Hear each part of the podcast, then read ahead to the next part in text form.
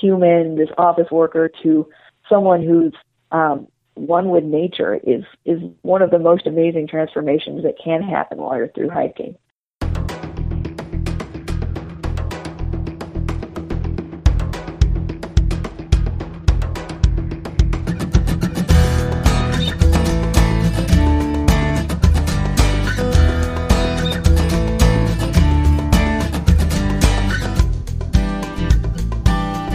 This is the Adventure Sports Podcast, brought to you by 180 TAC. Get out there and have some fun. Episode 92 Through Hiking Deep Dive with Liz Thomas.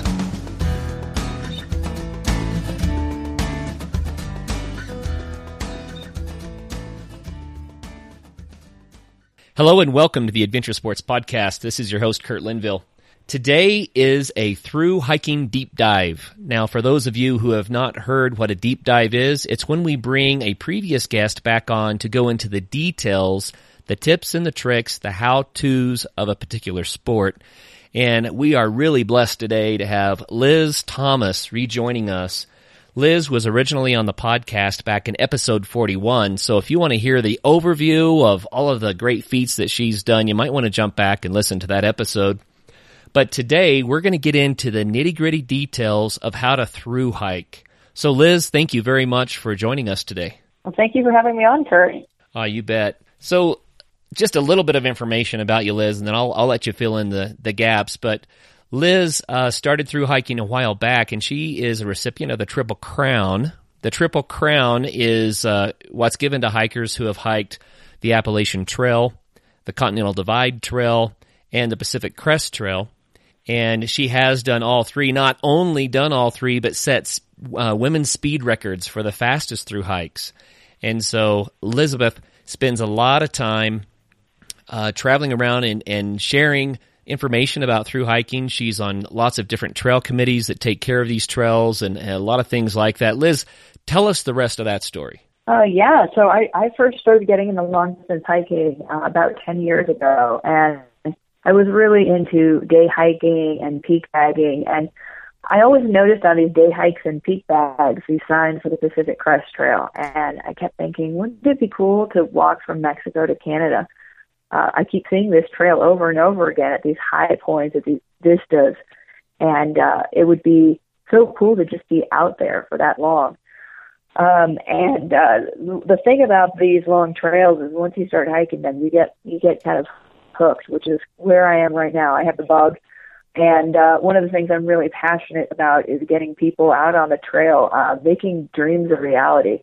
Uh, I remember I spent a long time just sitting at a computer or reading people's blogs saying, I, I don't know if I could ever do that. So I, I'm really excited at the idea of being able to talk to an audience and, and get people maybe getting some wheels turning, thinking, yeah, I, I could do that. Well, you know, Liz, the it seems like the longer that I do various adventure sports, the more I keep coming back to backpacking is one of my very favorites. And you know, multi-day trips I've done, but a through hike like that I have not done and I'm jealous. I really want to do it, but I'm going to just volunteer here. On a lot of my backpacking trips, I get really sore joints. I get sore feet. My pack starts to feel way too heavy. I begin to wonder how do you do a through hike where you're putting that many miles on your body and how do you stay healthy while you're doing that? Yeah, de- definitely. I think um, through hiking, you have to be prepared for for uh, from the very start, knowing that you're going to be pounding on your feet for a while. So um, before I even start a through hike, uh, one of the things I think a lot about is how I can get the lightest pack possible um, the pack that I carry when I through hiking is usually all of my gear. So that's my sleeping bag, my tent, all my clothes, um, any sort of electronics. Every all of that stuff is ten pounds or less. Um, from there, I, uh, I I still have food and water. There's no way around that. Um, but that really helps a lot with the aching and the pounding of the joints. Um, wow. So you said 10 pounds or less on your base weight. That is correct. How do you do that? We, because, I mean, I have a down sleeping bag and it alone weighs probably close to three pounds.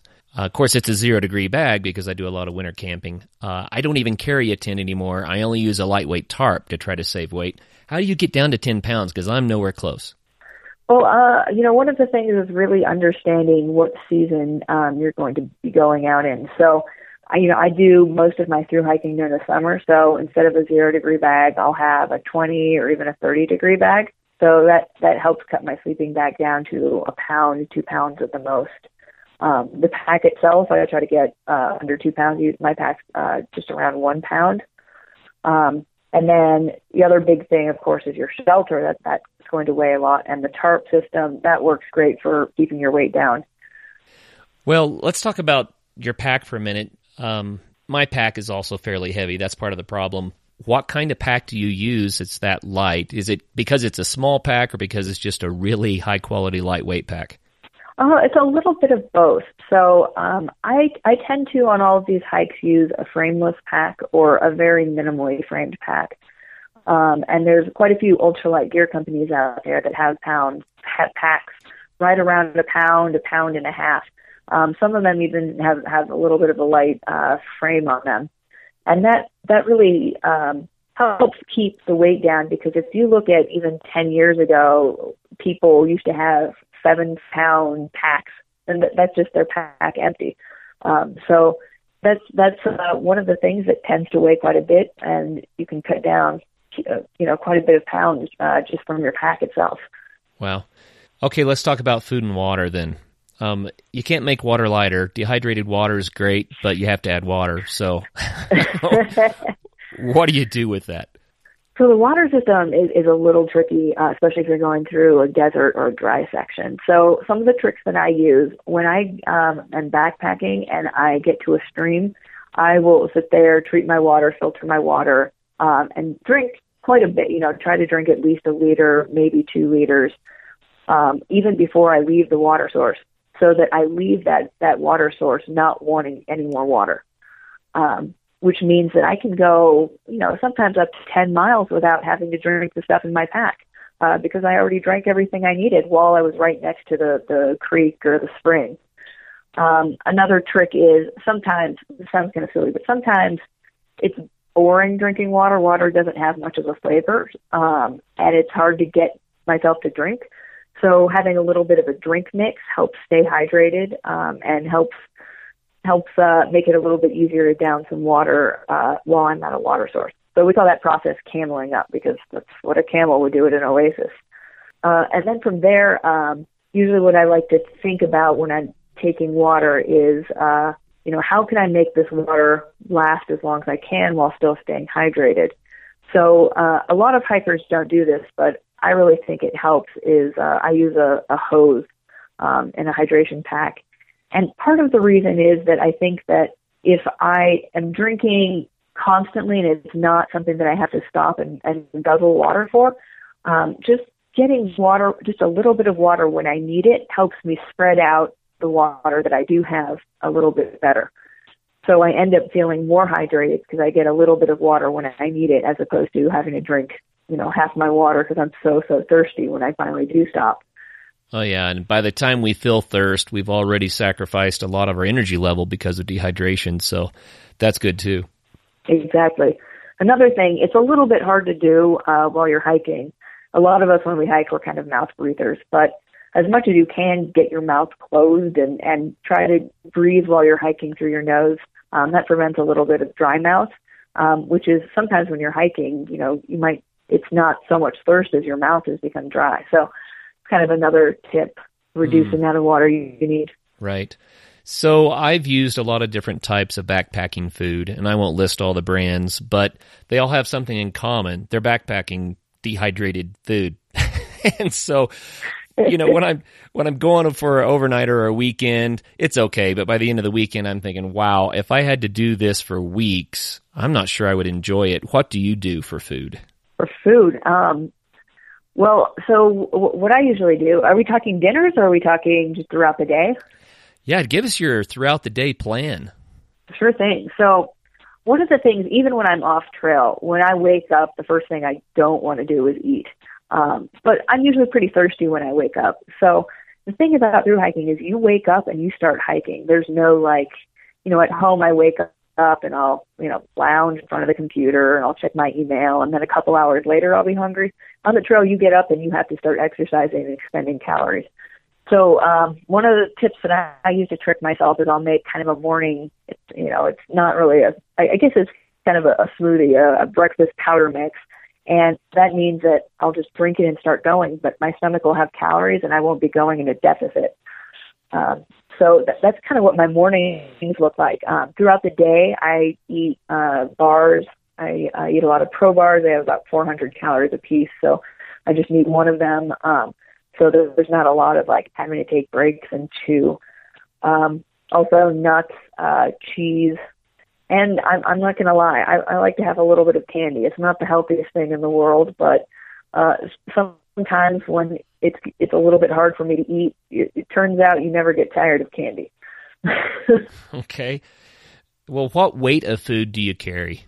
you know, it depends on the trip. I go if it's a shorter trip, um, I'll I'll aim more for 1.5 pounds of food a day.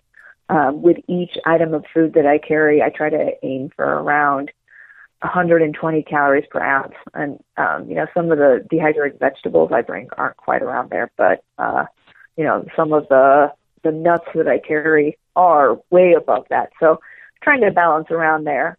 Um, and uh, if it's if it's for a longer trip, my metabolism's a lot higher. I'm doing a lot more miles. Uh, I'll go up to three pounds of food a day. So everywhere in between. So do you use quite a bit of dehydrated food, and do you dehydrate your own food? Yeah, I use quite a bit of uh, dehydrated food for dinner. Um, I'm kind of a food motivated person, and so being able to say, okay, I know it's the afternoon, I'm really tired, and I've got this huge mountain to climb before I can get to where I need to camp um, but tonight I get to have, uh, you know, like orange chicken or something. That that's the sort of thing that motivates me. And uh, I do uh, I do freeze dried meals at night, usually uh, dehydrated foods. Um, and the secret about a lot of those dehydrated foods too is even if you're going stoveless, uh, you can still eat them. You just let them soak in cold water uh, for for an hour or so, so maybe an hour before I camp, if I'm stoveless, I will throw some water in with that packet, put it all in a gallon size zippy, throw it in the back part of my pack where it can spill all over the place. And then, you know, my dinner's ready. It's cold, but it's ready when I'm uh, ready to camp. Hey, that's a good tip. A lot of people think that just because they, they, you know, it's hot and they're going stoveless or, you know, it's a high fire danger so that they're not supposed to carry a stove, they can't have those meals. It turns out you still can. Hmm, that's that's a that's a really good tip. You know, something that I've tried recently is I pre-mix peanut butter and jelly or peanut butter and honey, and I might even water it down just to make it a little bit thinner, and then I'll put it in a squeeze tube. So it kind of becomes an energy goo that I can have on the trail, but it has the ingredients I want, and I can determine the fat content and the amount of calories and all that sort of thing. Um. Do you use those sorts of, uh, you know, energy goo supplements as you hike, or or what do you do? I do. Uh, so so all of those goo-like supplements, um, or they're they're kind of variation in the gummy bears. I like the Probar Bolts, but uh, essentially, what those things are really great for is, man, you've had a great day, you've had a great day, you're making great miles. Oh wait, you're hitting a wall.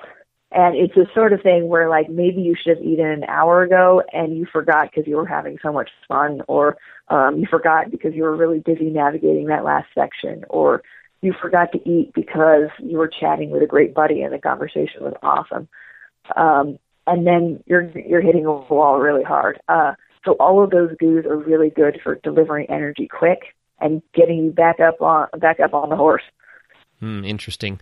You know, I interviewed a, a fellow that was a real promoter of kind of a quasi paleo approach to diet, and he w- did a lot of active outdoor things, especially biking. And he had shifted his diet away from carbs so that he mm-hmm. was uh, his metabolism was on a fat based metabolism, and he uh, said that his energy level was more even and that he didn't have to eat as often. And so the kind of trail food that he would be shooting for would literally be, be things like olive oil and stuff like that. Um, have you heard of people doing that successfully? You know, I haven't heard of people doing it successfully on on like a long, long through hike.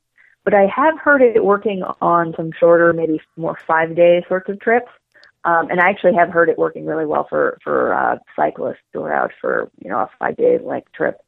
One thing I, I've read a little bit about this because I'm always on the market for uh, for finding ways I can carry less food because food is such a big portion of, of the weight that I have to carry. Um, is that it, it's usually a little bit less effective for women than it is for men, and unfortunately, I can't really explain the science on that.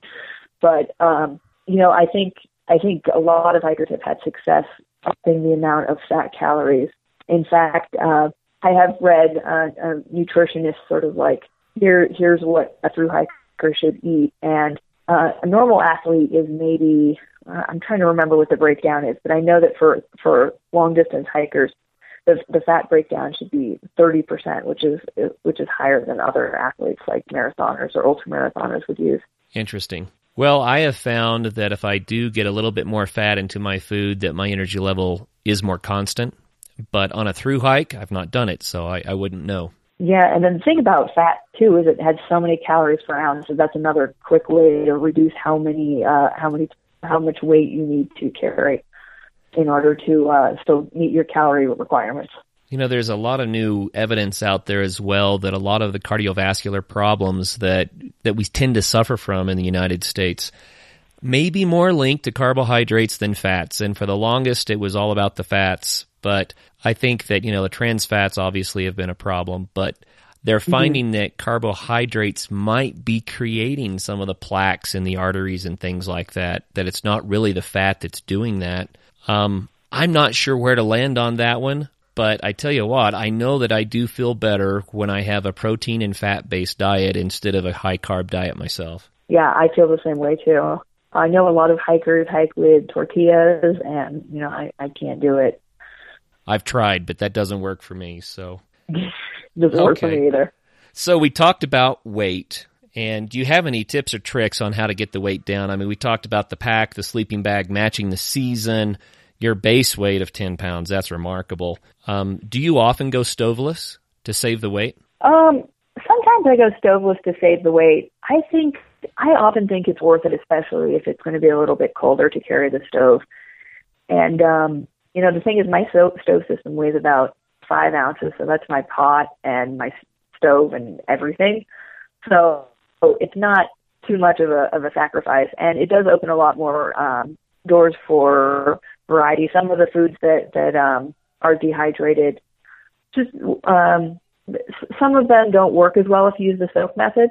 So um, a lot of people say, oh, if you carry a stove, uh, a stove, the meals over time are actually going to end up. You're actually going to end up saving weight over time um, because you don't need as heavy a food.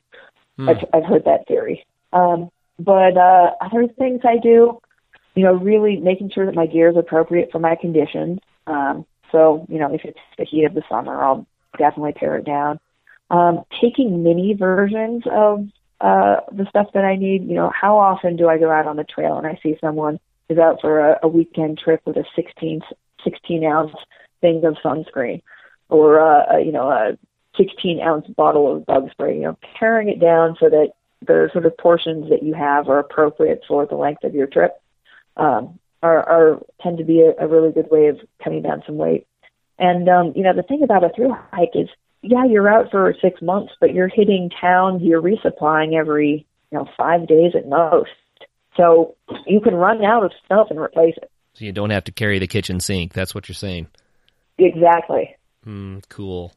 Well, what happens if you have your lightweight sleeping bag and, and your lightweight tent and then you find yourself in a freak storm and it's actually a lot colder than you anticipated? How do you uh, get through the night comfortably or do you? Yeah, definitely. So, um, one thing about if you know the weather is going to be bad, the number one thing you can do to make sure your night's going to be a lot more comfortable is to pick a really good camp spot, uh, one that's protected. So, obviously, you know, having an above tree line alpine uh, camp is going to be beautiful, but it's also really exposed, especially if you've got some wind or you're high up and maybe it starts snowing. So, um, you know, camping lower, camping in the trees where there's some some protection just from your natural environment um, is a great way to, to help increase the warmth of your campsite. And then um, if I'm still cold after that, um, another great tip is is uh, you know maybe in the middle of the night you're feeling kind of cold, eat something. Grab a chocolate bar, uh, eat some nuts or some some almond butter, um, because that that's the fuel for your body that that helps keep you warm. Um, you know, there's always the the sit ups um, that helps a lot. Uh, another thing too is uh, if you're feeling cold and you kind of have to pee, go pee because that way your body isn't wasting all that energy warming up that pee that you're just going to get rid of from your body anyway.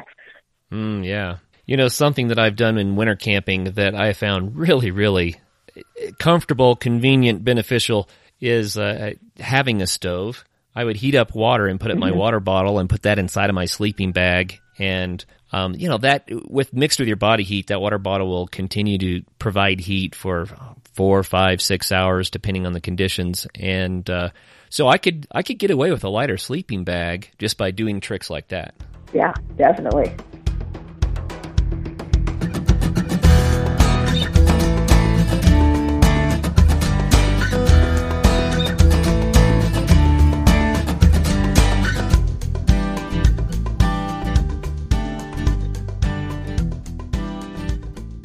If you're thinking about your future, think about Fort Lewis College in Durango, Colorado. Think a beautiful mountain campus where hiking, biking, kayaking, and snow riding are right outside your door. Think a friendly community buzzing with music, arts, events, and sports. Think faculty mentors, real research, and professional experiences that prepare you to both make a living and make a life. If you think college should be an adventure, think Fort Lewis College. See for yourself at fortlewis.edu. For 20 years, Bent Gate Mountaineering has been outfitting climbers, skiers, backpackers, and outdoor enthusiasts with the gear they need. Whether climbing an 8,000 meter peak or buying your first backcountry ski setup, Bent Gate is here to help. Bentgate is continuing to offer free BC 101 sessions this winter, teaching backcountry ski, boot, and binding setup, AVI safety and beacon practice, clothing systems, and tips and tricks to make your days more enjoyable. If you don't own the gear, Bentgate offers a full range of rental and demo equipment. Bentgate also has free demo ski days at local resorts to give you a chance for hands-on experience. Be sure to check bentgate.com for our full product selection as well as updates on all these events.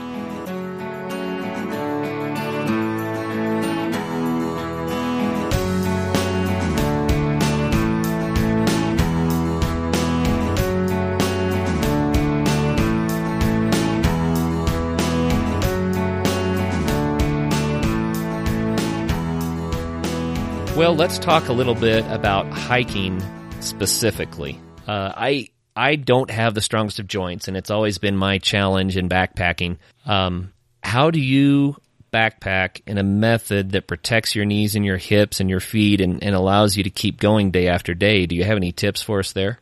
Yeah, definitely. Um, well, so one of the things that you that really help me helps me when I go out on a long hike is training just my feet. Uh, training my feet in the off season. So, you know, mostly that means walking, um, but even short hikes help strengthen your ankles, which is kind of a weak point um, for many people. So, going out on the trail with that level of fitness, um, which is foot and ankle strength, is really helpful um, when you're just starting off.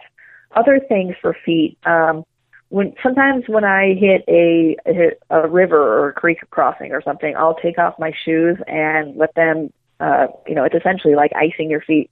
I'll soak them in the river for a while, and um, that helps reduce some swelling and and makes it feel like you have a new pair of feet when you're done.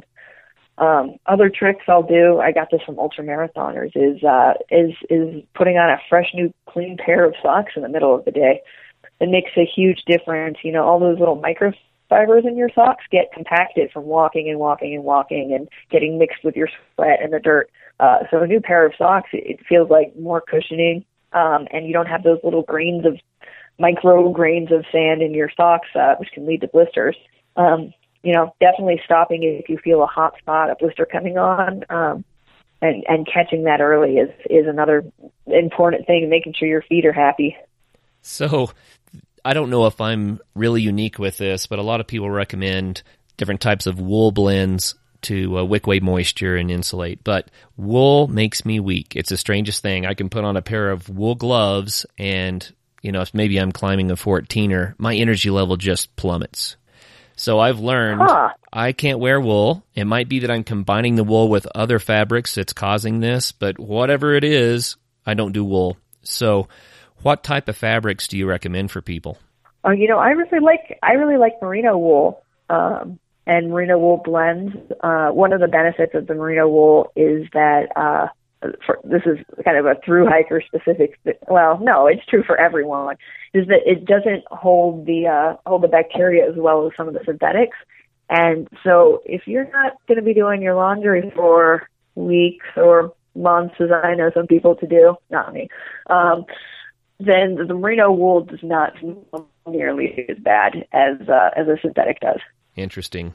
You know, I've been looking for the right types of synthetics that I can wear. I'm just, I'm just really sensitive to this, and I, it's a significant enough impact that I've decided not to. And so I break the rule. Cotton is rotten, right? I wear cotton because I, I still feel strong, but I know that if I get soaked in cotton, then I'm going to be in trouble. But that's one of my personal That's really challenges with it. I don't think I've heard of this wool is weak. Wool makes you weak thing before. I've heard of wool allergies, uh, with where it's made make some people really itchy.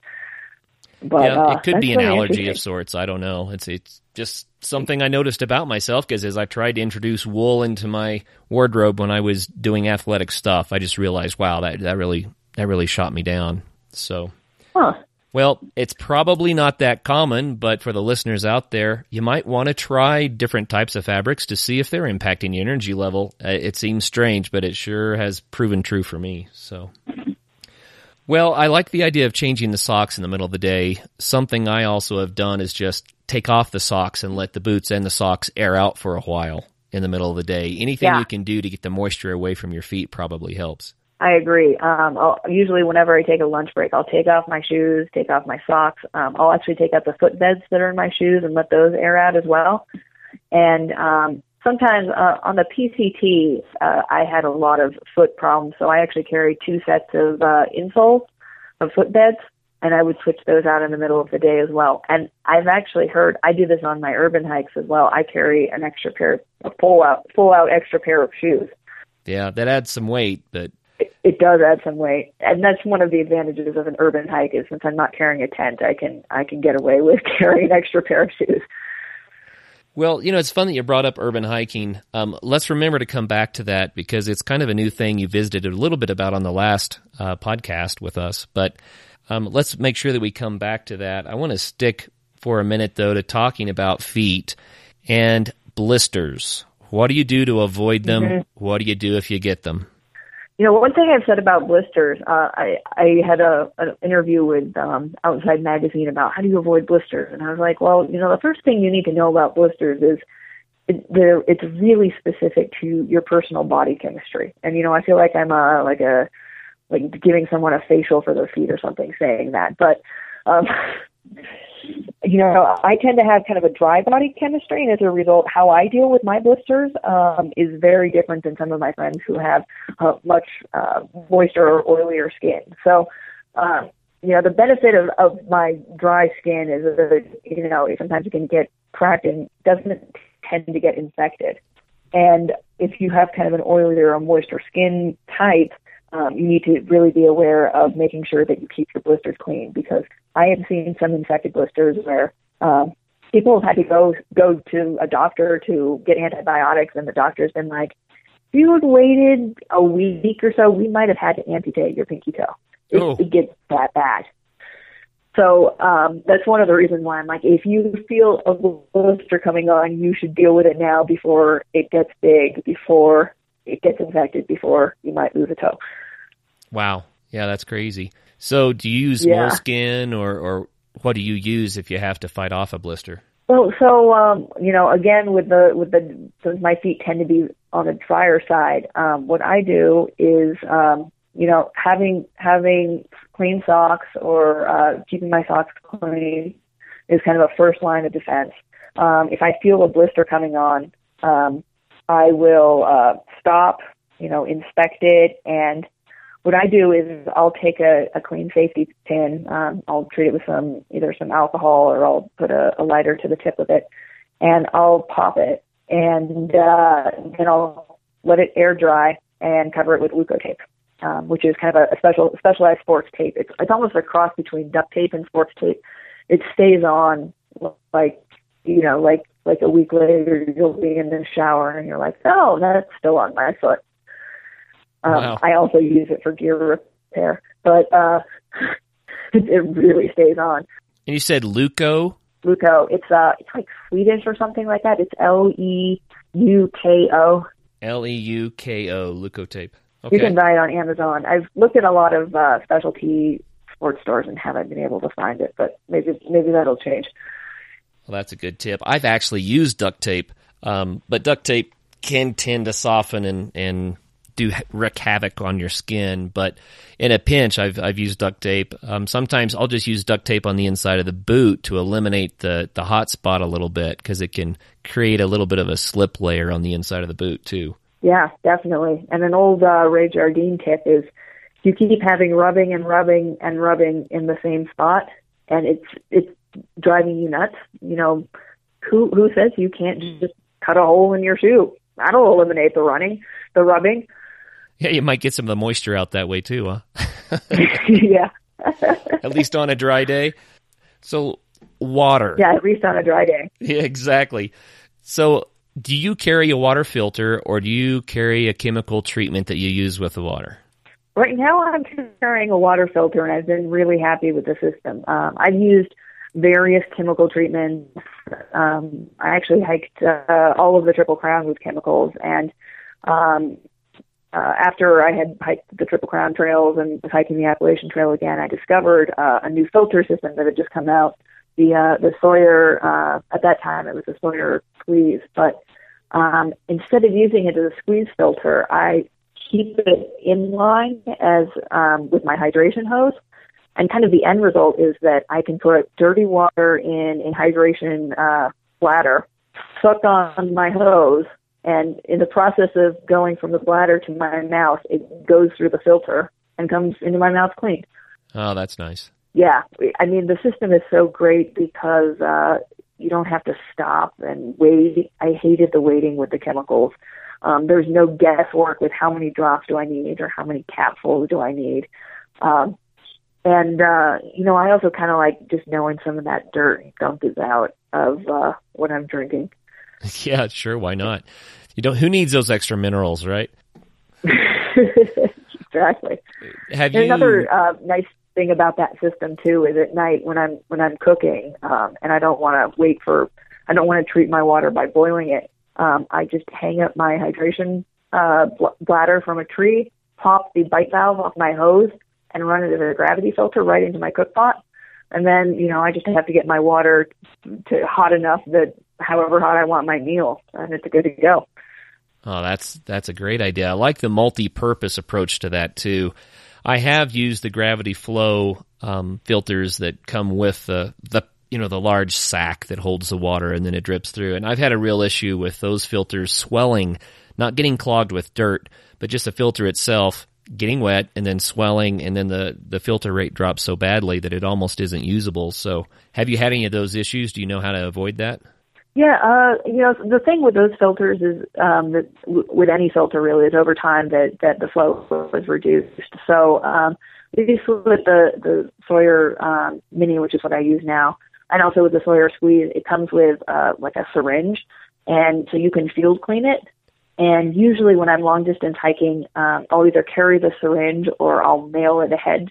Um, so that I'll see the syringe, um, you know, every other town that I go through to resupply and I'll just, you know, throw some clean water in it, backflush it, and uh, the nice thing is you don't have to buy cartridges or anything like that. I remember some of the old, older filters I had, you had to buy a new cartridge that was like thirty bucks every, you know, couple months. Um, so this is like a, you know, you backflush it, all the gunk that comes out the back end, and it's good to go again. Oh, that's great. Well, those are a lot of good ideas. So, what have we missed? What what other tips and tricks do you have for us that make a, a through hike more enjoyable? You know, I think a lot of it um, for for a really long hike um, is is some of the prep that you do at home, both kind of mentally and physically, and also planning wise. And I think when you go into a trip with um, with more info in your head and um, more prep uh, prep ideas, you know, your your fingers are used to tying the knots you need to do, um, the more enjoyable your hike's going to be. Cool. So we've talked about a lot of gear. We've talked about how to avoid injuries. We've talked about how to stay energetic. We've talked about so many things that kind of make this sound laborious and painful, right? But we do it for a reason. Why do you through hike? What are the benefits? You know, I think well, there's there's just so many great things about through hiking, and it, you know, it depends a lot on on which trail you're on. Um, but uh, the more you're out there, you know, usually my first day out there, you know, I'm like, oh, this is kind of fun, this is pretty. But after I've been out there for a week or two weeks, that's when I feel like my lifestyle, what I'm doing, really kind of starts flowing with nature. And I've stopped thinking about what's happening at the office or what I need to do. And and I'm fully committed to being out there in nature on the trail. And I think that transition uh, of going from this, this human, this office worker, to someone who's um, one with nature is is one of the most amazing transformations that can happen while you're through hiking.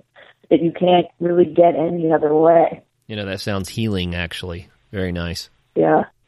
yeah. Really peaceful. And then um, the other thing that I really enjoy about through hiking too is watching the landscape change as you walk. So you know, starting in the desert and then ending up in the high peaks and then ending up in the rainforest and realizing how our landscapes are stitched together, how, uh, you know, why LA is so different than Seattle, you know, the, or, you know, the ecosystems around it.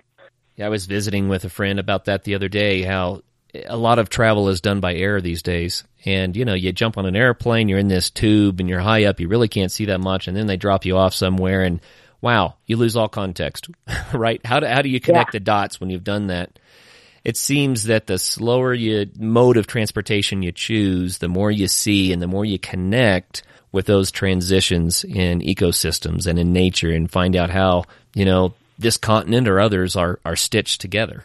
Completely. And, you know, it's not just natural things too, it's also people. So, you know, the Appalachian Trail is probably the starkest example, but you start out in the South and people actually called the Appalachian Trail. And, uh, you know, you get kind of that southern culture um, when you go into town to resupply. And then you end up in Maine, which, you know, hard northeaster, uh, northeasterner. So just really seeing how, how we as uh, Americans also have a different culture that's very regionally based too is cool to see. You know, it is, especially these days, because so many of the big um, chain restaurants and department stores and convenience stores. I mean, it seems like everywhere you go these days, you see the same stores. You can have the same meals. You can have the same internal experience. But what you're finding is that the culture is still distinct. Yeah, and even just um, the way these, where a lot of the trails are based are these small towns that might not have those big chain stores yet. So you really get a feel for what this region was like, is like um, before the, the big stores come in and make uh, everything in the U.S. kind of homogenous. Cool. Well, what about new projects? What do you have on your calendar? New projects? Well, so for this year, um, I well, I just finished uh, about a week ago a traverse of the Wasatch Range in Utah, um, which I, I'm not sure if anyone had def- ever done it before, um, which is strange. It starts. It's it's kind of near a really populated area, but um, it's a really rugged mountain range. And I think maybe because it's so close to a populated area, people uh, treat it more as uh, as a as you know a place to go after work as opposed to a range that connects a, a full mountain range. Oh, that's cool. So you're creating your yeah. own through hikes now. Exactly. You know, here's Looking one for you. Um, we yeah. recently interviewed uh, Junaid Dawud. I, apologize if I mispronounced his name, but episode 61, he did a through hike of all the Colorado 14ers. So he picked out a yeah. route that he could walk where he would summit all the 14ers in a single trip. I thought that was kind of cool. Yeah, that's a really cool trip. And if you, uh, you know, Junaid, occasionally we're trying to get him to do more more talks because his presentation on that is phenomenal. Just amazing photos and he's a really humble guy and and uh you really have to start asking him questions to to to really get down to uh how hard what he did was. Oh, I know it's got to be killer. Having climbed several of the 14ers myself, I mean, it's it's brutal. It it's not just the effort to get to the top; it's the pounding you get on your way back down again. It's it's got to be tough. And the routes he took, a lot of them were non-standard. Um, you know, the kind of he took he took the hard way up, and then he kept taking the hard way up over and over again. And yeah, that that trip is just amazing. Yeah, he did a great job on the show. We really enjoyed having him on. So, listeners, that's episode 61 if you want to know the details on that. Um, what about this urban through hiking that you've started doing? Tell us about that. Yeah, so um, the urban through hikes, uh, you know, it's kind of an interesting idea because people have been walking in cities since from as long as cities have existed. But the idea of being within the same city, walking all day, and then sleeping in a different spot than where you started, it's a little bit different. And um, one of one of the ideas behind this uh, urban through hike is that you can enjoy a city much in the same way that you would nature. It's still about exploration. It's still about seeing new things.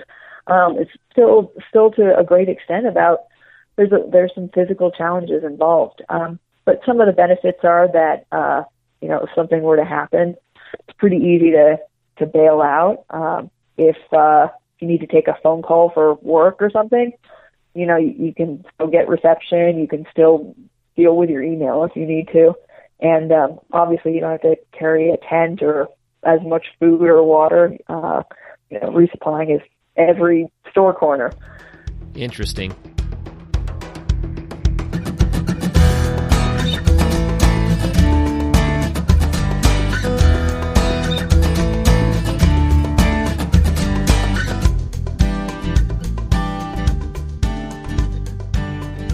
180 Flame is the ideal alternative to bulky and fragile gas burning camp stoves.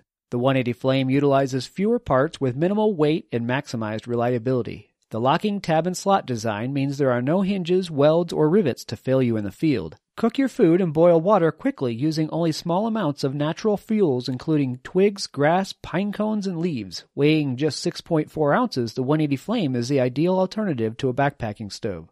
You can find your new flame at 180tac.com or a retailer near you. 180 Flame. Think big, pack small. It's Tim Emmett. I'm a professional climber and wingsuit pilot. I really enjoy public speaking and I've spoken at schools, events and businesses all over the world. I believe that you can change the way you feel by changing what you think about and using lessons learned from a world in extreme sports. If you're looking for someone lively to brighten up your event, and maybe expand your concept of possibility, send me an email to tim at timemmett.com. That's T I M at T I M E M M E T T dot C O M. Thanks a lot.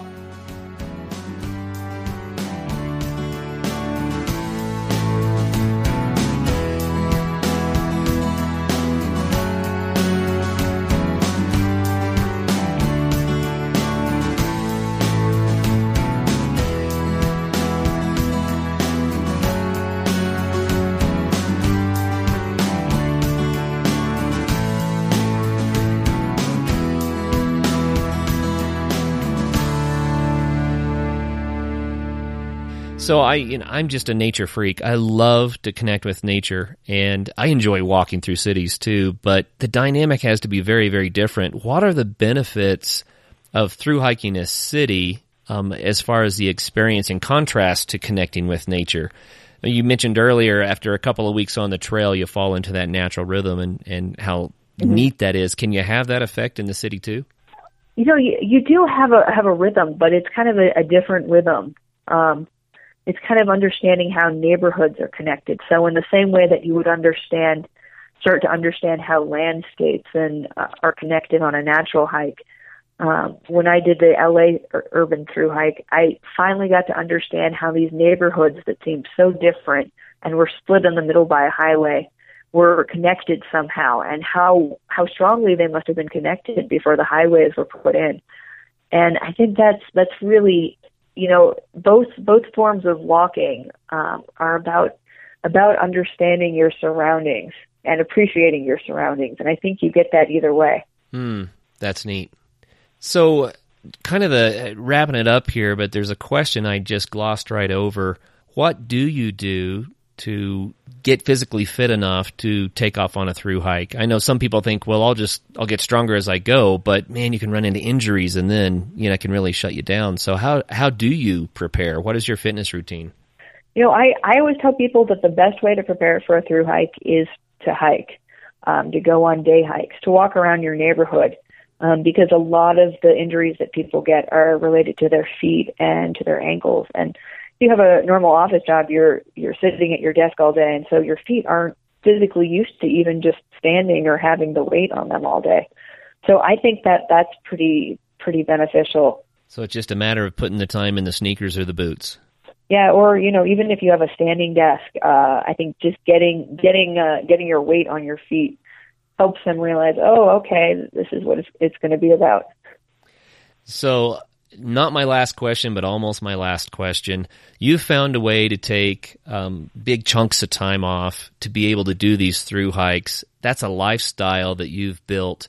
Do you have recommendations for our listeners if they want to incorporate more time off, more through hiking time? Um, how do they manage the career and that sort of thing?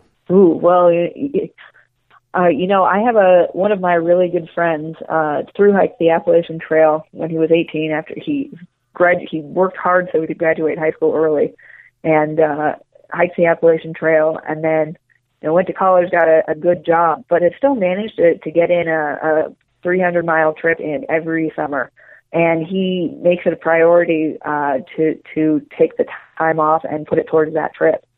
And you know, one thing that he found really worked for him is that when he was switching jobs, um, negotiating to make sure that he would be able to get that time um, to to go every year to go take a trip. Um, and you know he was lucky because you know a competitor was trying to steal him away from uh, you know his current place of employment, and he said, "Okay, I'll come work for you guys, but you have to give me enough time so that I can uh, time off each summer so that I can go take this trip." And that's worked out really, really well for him.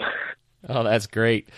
You know, I visited with with uh, Gerry Roach and asked him that question. How did he get all of his climbing in over the years? And he uh, he says, well, sabbaticals and time off, and then trying to get breaks between positions, and and uh, he had a lot of a lot of great ways that he that he did it. One of the things that he found really good is he became an independent consultant, so that he could kind of name yeah. his schedule and how long he was going to be in which you know which assignment. So maybe that helps too. I know there are a lot of people in our world today who would like to do more to live the life that they think they'll love, and that requires some flexibility. So I think it's a challenge, but people that figure it out, I, I applaud you. That's wonderful. Thank you. Yeah, it's not always easy. And you know, the thing about these long trails too, even something as long as, long as the Appalachian Trail or the Pacific Crest Trail, people who have normal jobs, families, houses, can hike all of it. It's just um, a lot of people will hike the whole Appalachian Trail over 20 years, and they'll go out and do a week every year. And you know, I think that's got to be so cool to see how a trail changes over time, how gear changes over time, how people change over time hiking the trail. That gives you kind of a unique perspective that that I, I'm a little jealous of. Well, cool. So you're headed to a uh, long distance hiking event right now. What is that about? I'm headed to the American Long Distance Hiking Association West Gathering. Um, so this is the organization, ALDHA-West, that gives out the Triple Crown Award after a hiker completes the Appalachian Trail, the Continental Divide Trail, and the Pacific Crest Trail. Um, and it's it's a huge honor to get your Triple Crown. Um, I got mine uh, in 2011, and uh, at the time, I think there were something like 25 women who who 20 or 25 women who had completed it. It's um, you know the people who hiked the Triple Crown. There's more people who've been in space than have hiked all three trails.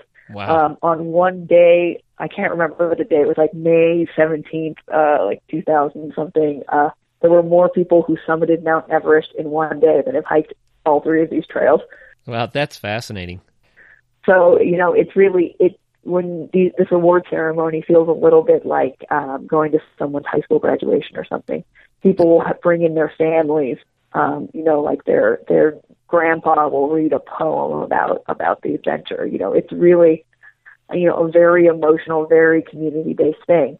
Um, and the award ceremony is just one of the many things that happens at this event. Um, we also have really world class hiker speakers come in. Um, you know, the sort of stories you're not going to hear anyone anywhere else. Uh, Trauma and Pepper, uh, Justin Lichter and Shawn Forry, who were the first people to, uh, first and probably the only people who will ever through hike the Pacific Crest Trail in the winter, um, are, are kind of our keynote speakers.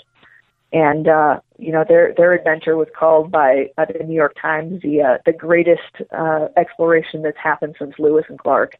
So mm. to be able to have those sorts of speakers um, in a in a pretty intimate setting is is uh, you know it's it's the who's who of long distance hiking. It's it's a really great event. I would like to just kind of highlight here. The listeners probably picked up on it, but there's a real through hikers community.